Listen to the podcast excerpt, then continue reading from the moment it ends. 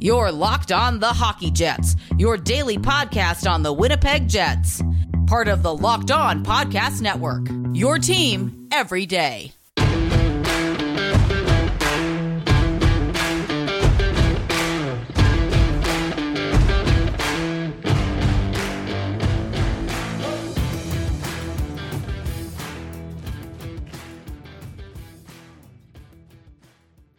Hello, friends, and welcome to this episode of the Locked On Winnipeg Jets podcast, part of the Locked On Podcast Network, your team every day. I'm your host, Harrison Lee, and I'm avid Winnipeg Jets fan and an online blogger. You can follow me on Twitter at HLivingLoco and at LO underscore Winnipeg Jets. As always, thank you so much for making Locked On Jets your first listen of the day every day. If you enjoy what you're hearing, be sure to drop a like, follow, or subscription on your favorite podcasting platform of choice, including Apple, Spotify, Google, Megaphone, Audacy, and YouTube. Doing so is completely free of charge and ensures you never miss another episode. On tonight's podcast, I kind of wanted to go into a little bit of detail about the Jets versus the Blues, which was a very interesting game.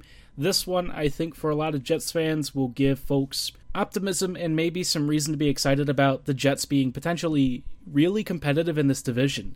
We all knew that the Jets are probably like a top three team in the Central right now, but we haven't seen the Jets beat many great opponents yet. I mean, most of the, the teams that Winnipeg is playing and occasionally struggling against, they haven't been all that great. It's a weaker start in certain areas, and yet the teams that the Jets did play, a lot of the rebuilders, some of them have given Winnipeg fits. The Blues came in tonight atop the Central Division and presented a pretty legitimate challenge, which you know the Jets could uh, could rise to the occasion. I was hoping. I wasn't really sure if they were going to be great. This was Connor Hellebuyck's first game back in net after he was a dad and certainly needed a couple of days off. But, you know, coming into this game and the opening period, it seemed like Winnipeg was actually skating with a real purpose.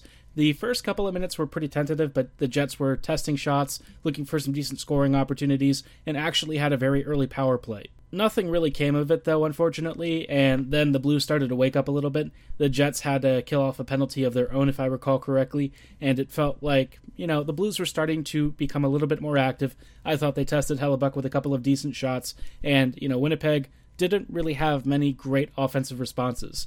After that first couple of minutes where they had a decent jump, it sort of felt like the Jets were starting to match the pace and slow down a bit. The Blues then ended up getting their own power play later in the period, and uh, unfortunately for the Jets, despite a really good aggressive read up the ice from Brendan Dillon. I don't even know why he was in the neutral zone, but he stepped up and stole the puck and ended up forcing a turnover. He then turned it over back to the Blues, and St. Louis had like a three on one or a three on two back uh, the other way, which, you know, how the Jets PK is, not exactly great. Now, I will say that this should not have been a goal. Buchnevich had a pretty innocent wrister from the left flank. It didn't really seem like a shot that anyone would be particularly bothered by, but for some reason, I think Hellebuyck's rust just kind of took over, and uh, unfortunately, he let a really greasy one go right between his pads in the five hole. You could tell he was sort of irritated with it because he'd already had a couple of issues with, you know, puck handling, a couple of turnovers uh, involving his defenders, and so, you know, Helly was trying to get back into the swing of things.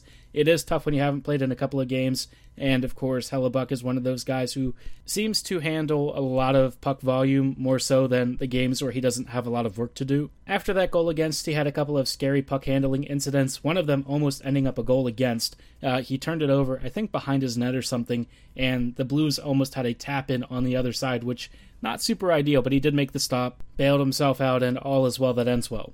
After that opening 20 minutes, I thought the Jets uh, came out in the second period with a really dominant presence. The Jets basically dominated the Blues for about 20 straight minutes, and nothing was really happening for St. Louis. They were getting shut down in neutral zone transitions, they were getting shut down on defensive zone exits, they had almost no offensive zone possessions. I think there were maybe a couple of shots at most for the Blues, a couple of scoring chances. The Jets had everything else. And honestly, Winnipeg could have been up several goals had it not been for some kind of poor execution right in front of the net and then some magical saves from Jordan Binnington. Winnipeg did most of everything right, but of course, it's just in those critical moments at times where, you know, the finish and, and the lack of perhaps ability to score on some of these opportunities almost bit the Jets. Um, but then, thankfully, Neil Pionk had a great spinorama goal from the blue line. I have no idea who he walked at the blue line, but it was really embarrassing for the blue skater. Pionk basically just rolled around him and found a nice shooting lane, wristed it towards the top right. Uh, it would actually be the goaltender's left shoulder, and this one deflected off of a blue skater end in, but it did seem like it was labeled top shelf anyways. And just like that, it was tied. And honestly, after that, the Jets just kept pouring it on. You really felt like this was a period in which Winnipeg probably could have scored three or four goals. But thanks to Binnington and Winnipeg's own sloppiness in finishing, it ended up not being that, and it was just a 1 1 tie. Overall, though, I was pretty impressed with the effort. I, I thought the Jets looked very good. They frankly dominated the Blues, and this is a team that you don't often smack around. I mean, St. Louis, they're a very strong outfit. Even though I've, I've kind of been a little bit I would say cooled on the Blues over the past couple of years. I, th- I think they have some issues with their depth and certainly their ability to generate a lot of high end offense. I still think that this team has a lot of young players who are kind of pushing at that narrative now and starting to really add value into offense to this team. So the Blues are looking dangerous again. And uh, I, I think the only thing that really stuck out was that they just looked very slow in this game. They really did not have much going when Winnipeg was pressuring on any of the forechecks. You know, in Winnipeg's own defensive zone, the Jets were forcing sloppy turnovers out of the Blues. They were cutting off passing lanes, using body positioning well. It was just a very well orchestrated team, and then the Jets would have pretty good uh, counters and zone exits, and then transitions up the ice. So through the first 40 minutes, I had to say I was just impressed. I mean, you don't often find Winnipeg playing well against teams that are quality squads, and while the Jets haven't exactly been uh, like a bad team per se, it's not like you would expect them to do really well against a team that is frankly a, a playoff battle tested squad. I mean, the Blues have already won a championship. They've been a very good team for the past couple of years. In a road matchup against the, the Jets, you know, it is difficult to bet against them. But at least for the first two periods, it was clear that the Jets had the edge. After that first period, that was a little bit more even. The second period all belonged to Winnipeg, and I was kind of shocked that the Jets did not have the lead. I have to say, Mark Scheifele, I thought, had a really good shift. It's clear that his line mates aren't really capable of keeping up with him in the same way that he needs. I think Scheifele is very much trying to create lots of offense, had uh, incredible dangerous chances, had some really great counters and stuff, and honestly could have had maybe two goals himself. Uh, at least a couple of points he could have had, like three assists. Unfortunately for him, Lowry and Wheeler either weren't in the spots that they needed to be or just could not make the finishes. So, pretty happy with Scheifele this season so far. I think he's had a good year, and it seems like once he gets some line mates with some genuine scoring ability, he'll he'll start to really rack up the points again. With all that said, though, there were still 20 minutes left in the game, and I was curious to know if the Jets would keep up the pressure and find a way to see the game to a victory, or if they would end up falling short and losing to the Blues. Before we check in on the last period, though, I thought you should hear a little bit about why DirecTV streaming is your best option to satisfy all of your multimedia and TV needs. Does this sound familiar? You've got one device that lets you catch the game live, another that lets you stream your favorite shows, you're watching sports highlights on your phone, and you've got your neighbor's best friend's login for the good stuff. Well, I want to tell you about a simple way to get all that entertainment you love without the hassle, and a great way to finally get your TV all together. It's called DirecTV Stream, and it brings your live TV and on demand favorites together like never before so you can watch your favorite sports, movies, and shows all in one place. That means no more juggling remotes and no need to buy another device ever again. And the best part? There's no annual contract whatsoever. So get rid of that clutter and the confusion and get your TV together with DirecTV Stream. You can learn more at directv.com. That's directv.com. Stop waiting and get your TV together with DirecTV Stream. Compatible device required. Content varies by package. Go to directv.com for more information. Hello, friends, and welcome back to this episode of the Locked On Winnipeg Jets podcast, part of the Locked On Podcast Network.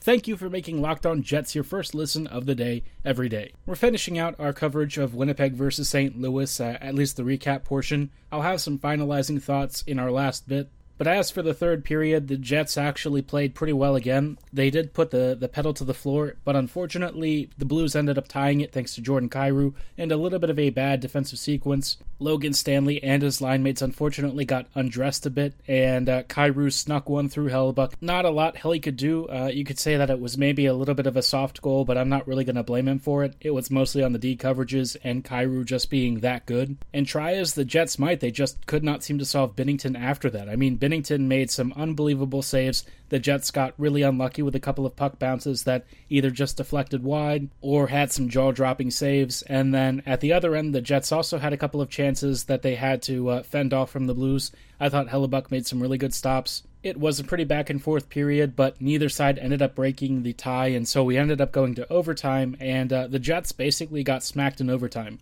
After such a dominant 5v5 performance, I was a little bit disappointed to see the uh, the 3v3 be so completely one-sided. You could tell that the Jets had burned a lot of energy just trying to skate and constantly control the play at 5v5 during regulation, and so by the time they got to overtime, they were pretty gassed. And then for some reason, the Jets kept putting out Blake Wheeler in overtime, which we all know that's not really a recipe for success. As much as we all enjoy Blake and the captain, uh, unfortunately, when it comes to overtime, where you need a lot of skating and speed, Wheeler just doesn't really have either of those elements anymore. Honestly, I would even be nervous about putting him out there for like an overtime power play just because if he makes a single mistake or, or makes a bad pass or something, he's going to get cooked on the back check. He actually had a pass that almost got picked off and uh, was deflected far enough away from Josh Morrissey to make the reception difficult and give possession back to the Blues, which just serves as a reminder that, you know, in a situation like that, you really need to look at guys more like Nikolai Ehlers, Kyle Connor,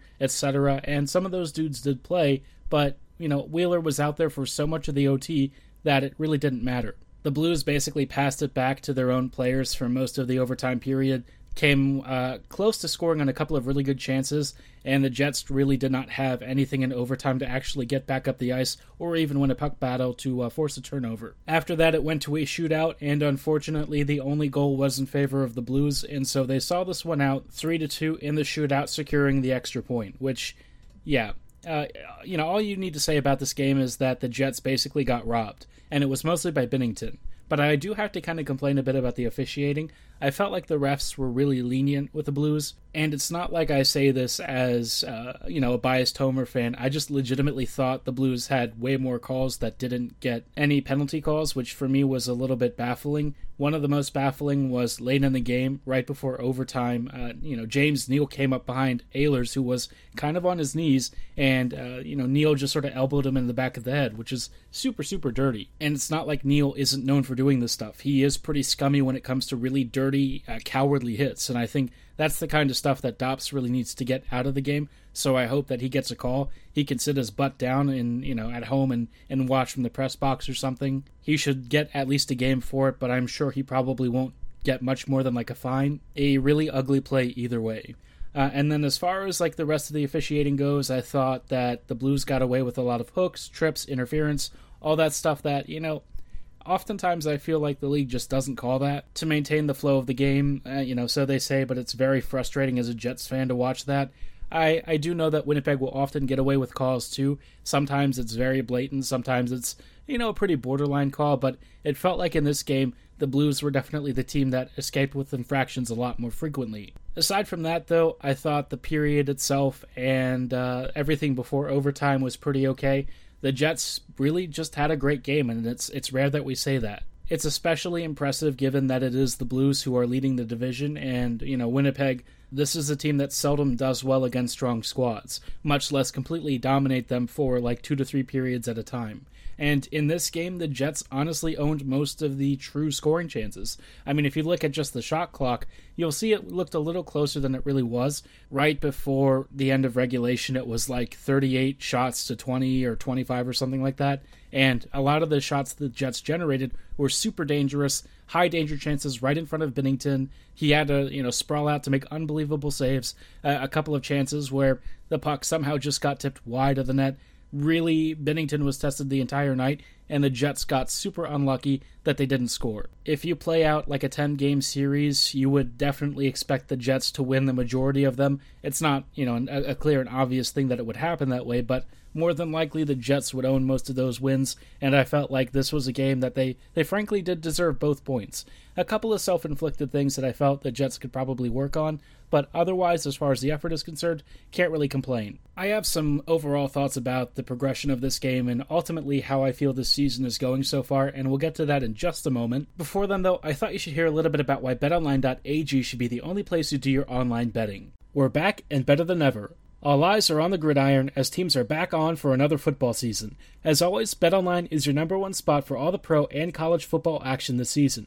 With a new updated site and interface, even more odds, props, and contests, BetOnline continues to be the number one source for everything football. Into another sport? No problem. BetOnline has your back with European football, soccer, NASCAR, MLS, MLB, NBA, every kind of sport imaginable is at your fingertips. Go to betonline.ag on your laptop or mobile device and sign up today to receive your 50% welcome bonus on your very first deposit. Don't forget to use our promo code LOCKEDON to receive your bonus. From all your favorite sports right to your favorite Vegas casino games, don't wait to take advantage of all the amazing offers available for the 2021 season. BetOnline is the safest and easiest way to bet on all your favorite sports action. So start your winning path today. Sign up for a free account at betonline.ag and don't forget promo code locked on at registration. BetOnline, where the game starts. Hello, friends, and welcome back to this episode of the Locked On Jets podcast. We are closing out tonight with some thoughts on uh, the season so far and, and where I could see this team going after the past couple of games, and what was actually a pretty impressive performance against the Blues. So, the Jets this year are, are an interesting team. They have improved in some areas, but they're still kind of like a modestly average team, right? Now, bear in mind that like modestly average isn't really impressive in and of itself, but for the Jets, it's kind of like a big step forward, which it's a little embarrassing to put those into words, but that's kind of how the Jets are. This is a team that kind of relies a little bit on the power play and some puck fortune plus goaltending to kind of carry them through. That part hasn't necessarily changed, but overall, I still feel like when you look at how the Jets play at even strength and stuff, it's gotten a lot better. Now there are still some like really key upgrades that they need to make, and I think one of the biggest ones is the third pairing. Stanley DeMelo is just not working at all, in part because Stanley is is really struggling and DeMelo's not able to carry him, which is crazy because Dylan can kind of carry almost anyone, and yet he's also struggling in this pairing. The second pairing of Brendan Dillon and Neil Pionk has also struggled a lot. I know that Pionk had a pretty good game this evening, but overall that pairing not super ideal. So I, I kind of would look to rebalance it a bit. I think you want to put Dillon and DeMelo together. That might actually work better. And then seriously, bring up Ville Heinola. Right now he's killing it with the Moose and absolutely torching the competition. So if anyone does deserve like a merit-based call-up, it would be Heinola. I think Logan can probably sit. You know, Nate Beaulieu, we already know, is not really a great player either. So if you can find a way to make the cap space and roster situation work, then bring in Heinola and look for a chance to really give him a run with his team.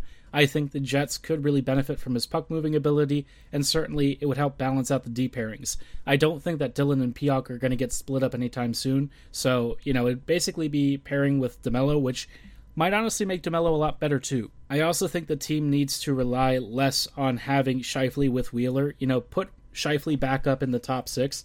I thought his game tonight was really well rounded. And what kind of really stuck out to me was that he had a lot of effort and drive on his possessions and stuff, which we haven't always seen with him. And when he would be, you know, pressured or, or even lose possession, he would immediately dive back in to try and recover the puck and really force the turnover again to get the Jets back in, in offensive graces. So overall, I just thought his game was really well rounded. He created a lot of dangerous opportunities by himself, but I think that by himself part is kind of why he needs to get promoted. You know, the biggest issue right now is when you have Scheifele with Wheeler and Lowry, those other guys aren't really offensive juggernauts you know Wheeler used to be, but certainly not nowadays. And Lowry, for as much as he can be like a bull nosed, really hard tackle kind of player in the crease, unfortunately, as far as like his finishing is concerned, not really his best tool set. Scheifele needs guys who play at his speed and can score because right now his current abilities are being a bit wasted. I know that his game is currently looking a lot more well rounded and stronger than it's been in the past, but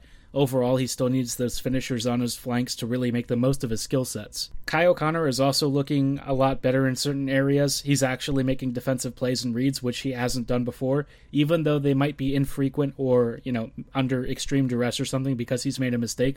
At least he's doing something to try and recover it. I never thought I would see him back check and, like, try to force a turnover or even successfully pull one off, but he's been doing it more frequently, and he's actually doing it a lot higher up the ice, too. He's been doing it a lot in the neutral zone, which I'm kind of surprised by. It's making him a more complete contributor on his line with Dubois and Svechnikov, so overall, you have to really like that growth, and I want to see it continue. Looking ahead, I do think that this team is primed for a, a pretty decent playoff run. It's not going to be one that, like, I feel is super deep, but as it is, they do have some tools that I think they could really make use of to push at least a round or two in. I don't know if they'll make it past that or if they'll even, you know, you know, make it past round one, to be honest but I still have a, a modicum of confidence in this team's ability. They've showed us that they can be really good. I think games like we saw against the Blues tonight are a representation of what they can be when they're at their best. They won't always be that, and in fact, they might be more like break even, but that might still be good enough. Get to the dance and then kind of go from there. So we'll see how this team progresses. I'll keep up with like progress reports throughout the season, but for tonight's episode, that is going to do it. Thanks for making Locked On Jets your first listen of the day every day. Now make your second listen Locked On Bets. It's your daily one stop shop for all your gambling needs. Locked On Bets, hosted by your boy Q with expert analysis and insight from Lee Sterling. As always, thank you for listening. Have a great night and go Jets go.